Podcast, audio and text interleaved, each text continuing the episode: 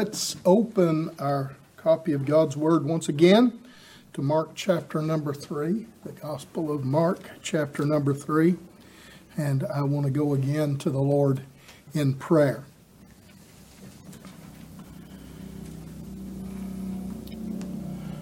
Our Father, we come to you once again now as we begin to look into your word. We ask for your leadership. I ask for your anointing, the anointing and the power of your Holy Spirit. I pray that you would illuminate my mind and loose my tongue and enable me to say those things that you want said. I, pray that you would help us to speak clearly. And I pray that you would open the minds and the hearts of your people, that they would hear your voice and not mine. I pray that they would hear from God this morning and that each and every one of our hearts would be transformed by your word. And we ask these things for your glory in Jesus' name. Amen. Amen. Well, let's uh, once again read verses 1 through 19. And he entered again into the synagogue and there was a man there which had a withered hand. Now, you uh, remember that last time we talked about these two uh, synagogue sections, or these two Sabbath day sections, excuse me, uh, verses 23 through 28 in chapter number 2. Jesus uh, confronted, or uh, I guess and I think what I said before was he's orchestrated this whole thing to confront the Pharisees about their misunderstanding and their misuse of the Sabbath day. And then in chapter 3, verse number 1, he enters into a synagogue on another Sabbath day. And here he is confronted with a man who has a withered hand. Luke tells us that the man, it was the man's right hand that was withered. And, uh, and so this man is hindered, isn't he? I guess I'm starting to preach instead of just read, right? But, uh, well, let me just say this before I go any further then. Uh, uh I'm going to probably be preaching about three sermons, or maybe even four, on this chapter. And uh, this morning, I just want to walk through these verses and uh, just give us an idea of what's going on here. And then next time, we'll talk about the kingdoms in conflict. The uh, and this is the title of the series kingdoms in conflict, and we want to identify the kingdoms and we want to identify the characteristics of the kingdoms and the strategies of the two kingdoms. And so we want to talk about that. And then uh, uh, eventually, I want to talk about why Jesus chose Judas. But this morning, I want to just walk through these verses. And so I think I'll do that rather than just reading them again. I'll walk through them and we will see what's going on here. And as we said, Jesus is again in a synagogue uh, on a Sabbath day, and he is uh, confronted by a man whose right hand is withered. And this is a, uh, a, a society, an agrarian society. It's a society where uh, most people had to work for a living. You had to work even if you were uh, on welfare, so to speak. You know, God had set a way for the poor and the needy and for the strangers and for the widows. If uh, when a person uh, reaped the harvest of his uh, crop, he wasn't to reap the corners, and if he dropped a little bit, he was to leave it for people to come behind and uh, and and get those things for the poor. So even if you were poor, you're kind of required to work for it, for what you got. And so they uh, so uh, this is a man who is not whole physically. He's a man who is suffering. He's a man that is uh, uh, not uh, able to uh, be at uh, his best as far as providing for himself, maybe for his family. And so Jesus sees this man, and I don't know whether the Pharisees had uh, put him there on purpose or not to try to catch Jesus. Excuse me. But I do know that they were watching him very closely. Verse number two says, And they watched him whether he would heal him on the Sabbath. And so they were looking for Jesus to do something that they could accuse him of. And, uh, and he saith unto the man which had the withered hand, Stand forth and I'm uh, uh, and I said this the last time, but I'm amazed at how Jesus did this, knowing what their thoughts were. What Jesus did was he just told the man to stand up, come forward, and and he said to those that were watching him to try to catch him in breaking the Sabbath. He said to them, Is it lawful to do good on the Sabbath days or to do evil, to save life or to kill? But they held their peace. They didn't say anything. And when he had looked round about on them with anger, now Jesus has compassion for this man who has the withered hand, but when he knows the thoughts and the heartlessness of the Pharisees, he looks around about on them with anger, with wrath, with uh, with orge, with that wrath, that holy, burning wrath of God, and he says, uh, and, and it's because of the hardness or the blindness or the senselessness of their hearts. And he saith unto the man, Stretch forth thine hand. And he stretched it out. Jesus did not say, Be thou healed. Jesus did not touch the hand. But according to the narrative, Jesus said, Stretch out your hand. And as he stretched out his hand, it became whole like the other hand. How do you accuse him of healing somebody? How do you accuse him of breaking the Sabbath? All he did was say, Stand up, stick out your hand, and the guy's hand became whole just like the other. But look at the response of the Pharisees.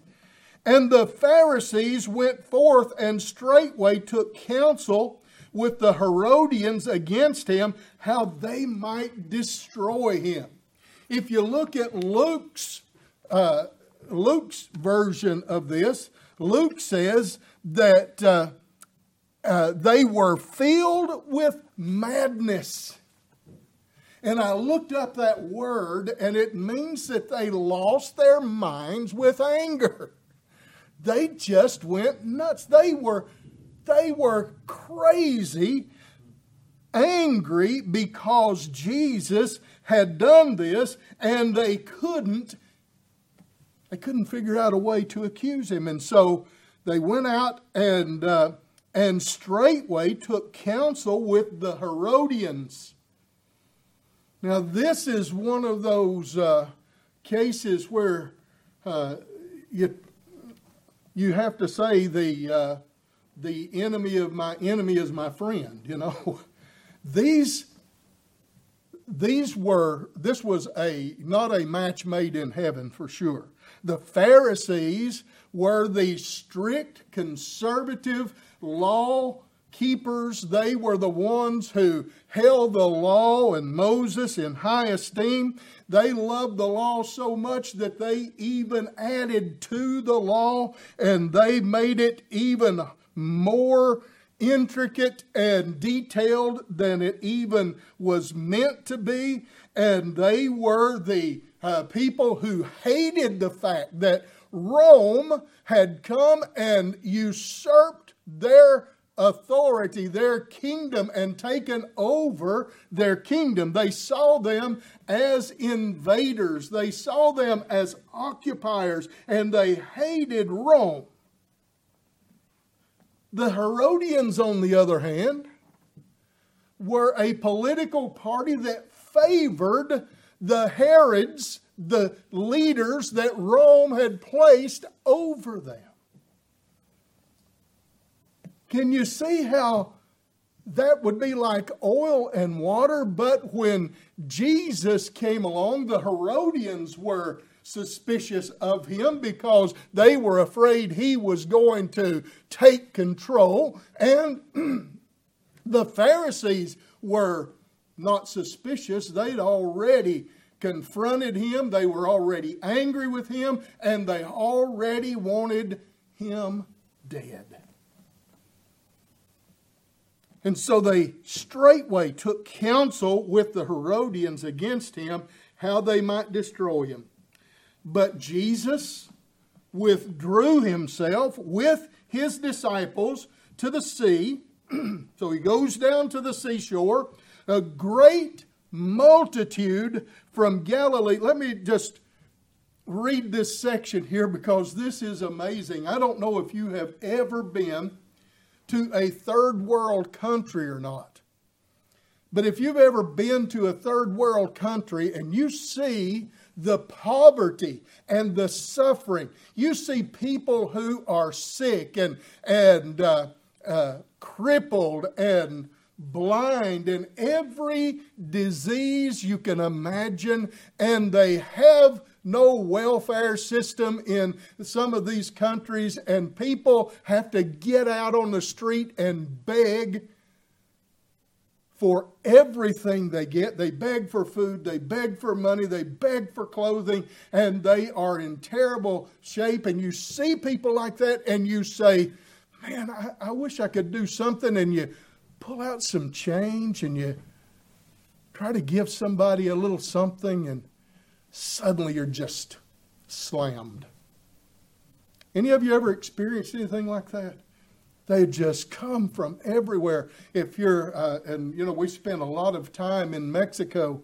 I've uh, seen people at the border when they're trying to cross the border. You know, the cars, traffic is lined up, and just people are just everywhere. And if you start to try, just out of the brokenness of your heart, try to do something for somebody that you just surrounded. Well, this is the picture that we're going to get here. Listen to what it says Jesus withdrew himself with his disciples to the sea, and a great multitude from Galilee followed him, and from Judea. Now, Galilee is uh, a an area and it's not just a city. Galilee is uh, this area that uh, in which they're, uh, they are. And he says, people from Galilee followed him. People from Judea, that's south. People from Jerusalem. Jerusalem is in Judea, but Jerusalem is further south and from Idumea, which is even further south, and from beyond Jordan, that's east.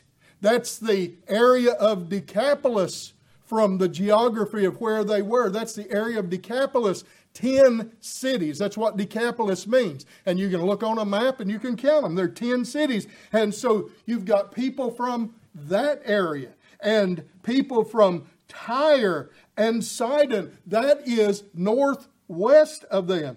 And a great multitude, when they heard what great things he did, came unto him. Now, just imagine this. What if, now I live in a, a, a poor community. Some of you have been to my house, and it's uh, not the best of neighborhoods, but it's a small area.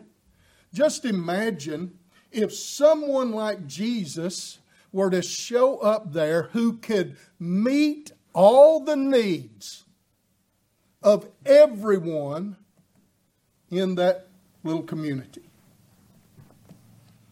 Just in that community, imagine as soon as the word got out, just imagine what would happen. They would surround him. Is that right? Do you think that would be the way it was?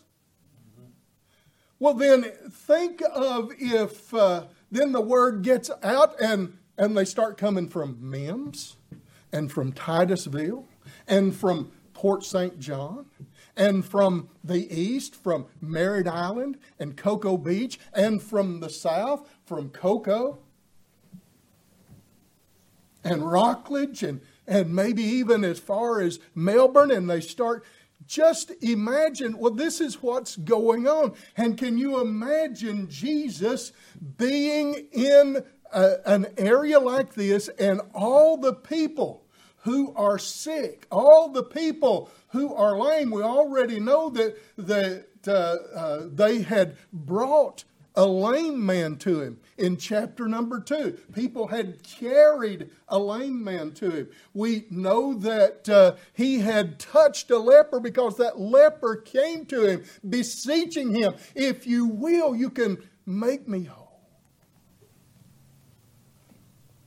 And so these are all the people with plagues. The Bible says from Jerusalem, from Idumea, from beyond Jordan, and about Tyre and Sidon, a great multitude, when they had heard what great things he did, came unto him, and he spake to his disciples that a small ship should wait on him because of the multitude, lest they should throng him or crush in around him.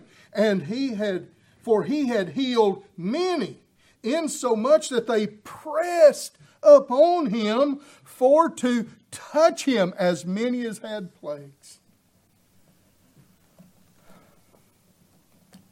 I just can't. It, could you see this? Can you imagine what's going on there and how difficult that might have been for Jesus and the disciples but can you imagine the suffering humanity? And they're trying to get to Jesus.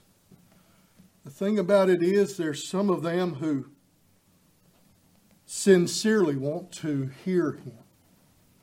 Some of them who want to follow him, who, who want to know him.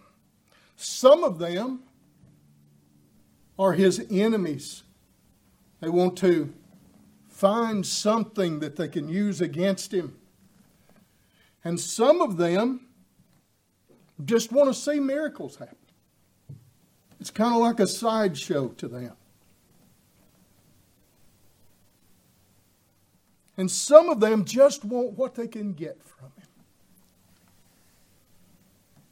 So they're not all there because they're sincere. It's not they're not all there because they want to follow Jesus. And then there are the unclean spirits. Verse 11 And unclean spirits, when they saw him, fell down before him and cried, saying, Thou art the Son of God. Well, you got to give them this. They had good theology. They knew who Jesus was, but Jesus did not want to be known by their testimony. He wanted the testimony of the Father, the testimony of the Holy Spirit, the testimony of His works, and the testimony of His teaching to be what brought men to Him. And so he straightly, strictly charged them that they should not make him known.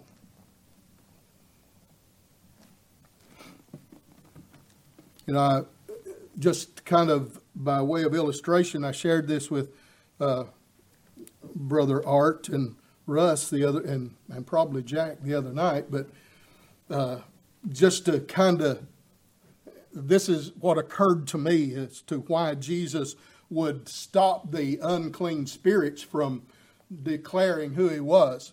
Uh, years ago, I witnessed to a guy, and he uh, was a pretty wicked old guy.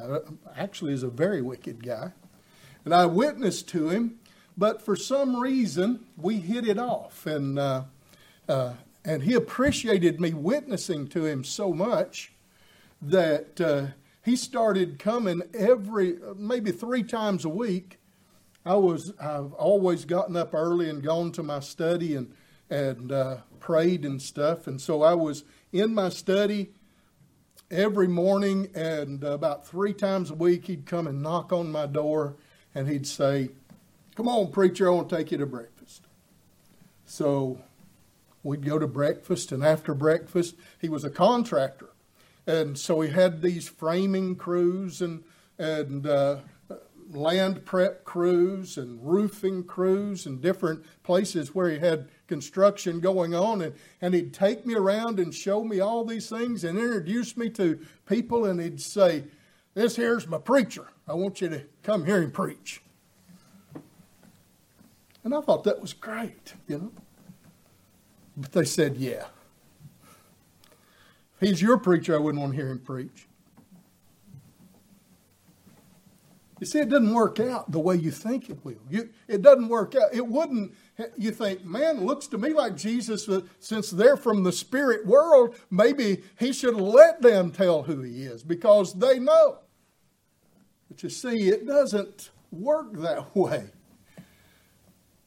They're trying to align themselves with him, and he sees through that, and he does not want their testimony. He wants the testimony of the Scripture. He wants the testimony of his works. He wants the testimony of the Spirit and of the, of the Father. And then in verse number 13, we read about Jesus as he begins to uh, call his disciples. And he goeth up into a mountain. Now, let me stop right there and mention this. Have you ever noticed this about Jesus?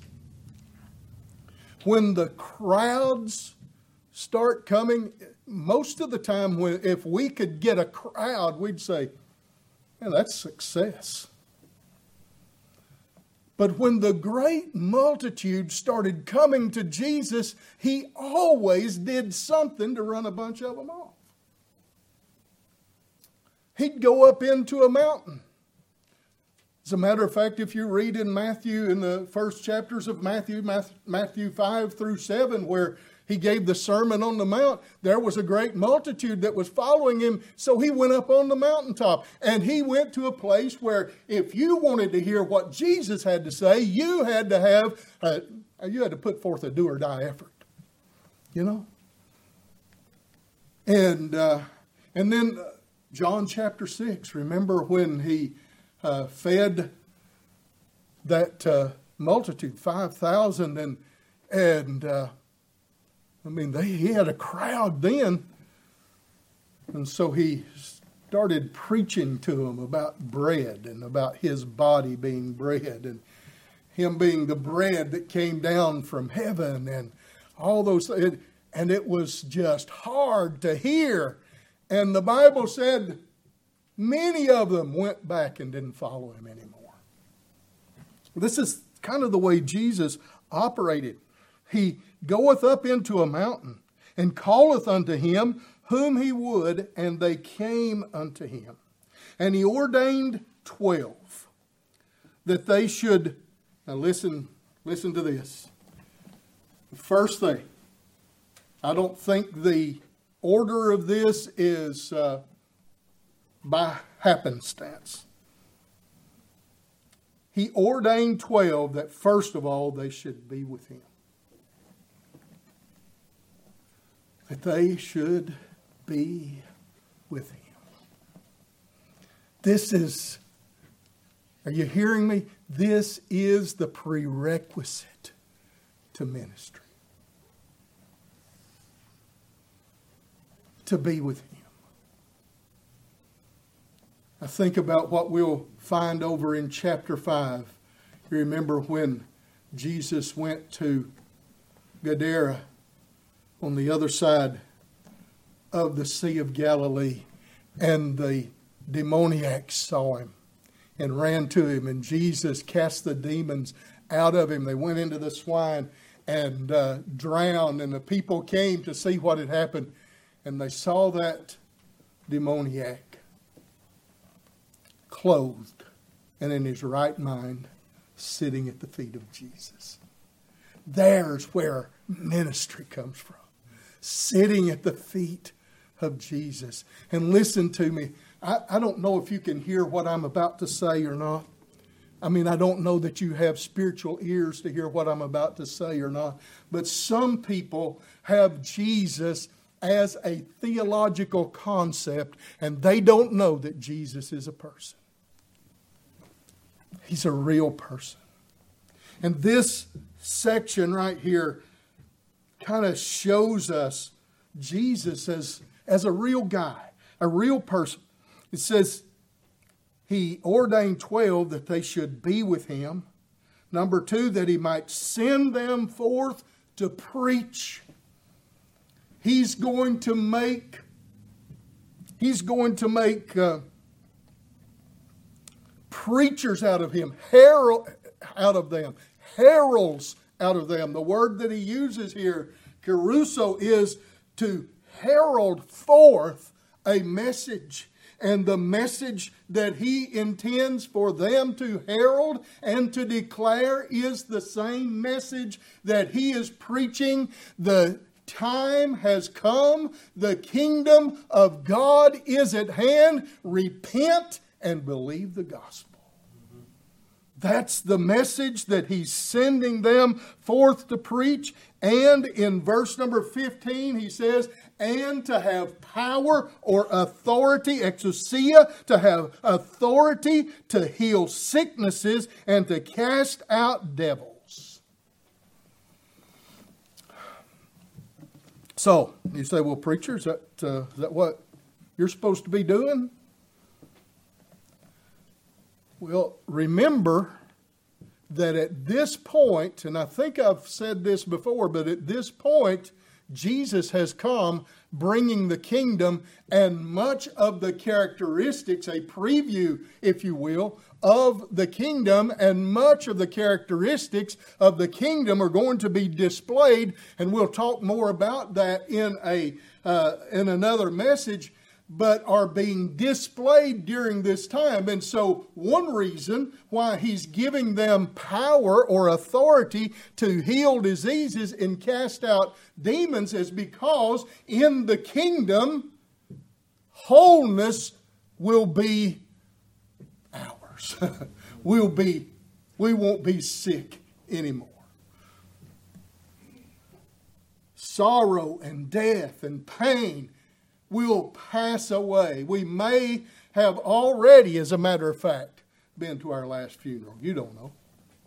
I mean, all those things are going to be passed away. And so, uh, this is a preview of what the kingdom, when it comes in all of its glory, will be like. But not only that, it is confirmation God gave them the ability to perform miracles, to have signs that confirmed that God had sent them. Let me read to you from Hebrews chapter number uno.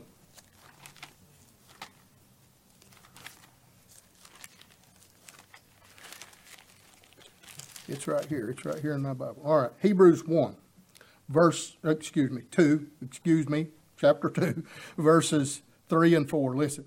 How shall we escape if we neglect so great salvation, which at the first began to be spoken by the Lord and was confirmed unto us by them that heard him? Now, did you hear this?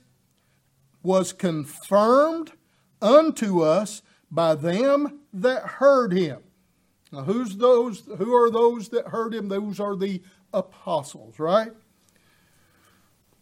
Began to be spoken by the Lord, was confirmed unto us by them that heard him. God also bearing them witness, both with signs and wonders, and with divers miracles and gifts of the Holy Ghost, according to his own will. So, Jesus is going to send these men out to preach. He's going to send them to different cities to preach the gospel of the kingdom. And somebody's going to say, Why should I believe you? And God gave them the ability, the, the ability to cast out demons, to heal sicknesses. And this is to confirm that they are their message is true. Well, today, you know, those miracles, uh, when Jesus ascended, he had breathed on them and said, Receive ye the Holy Ghost. Uh, on the day of Pentecost, the Holy Spirit descended on believers, and the or the apostles began to have this power and uh, and I mean in some cases just the shadow of uh, of Peter falling on somebody would be healed. And and so but as you see as you read the book of Acts as time goes on those things begin to fade. And by the end of the apostolic era when all the apostles were gone and the Word of God was complete, those miracles ceased.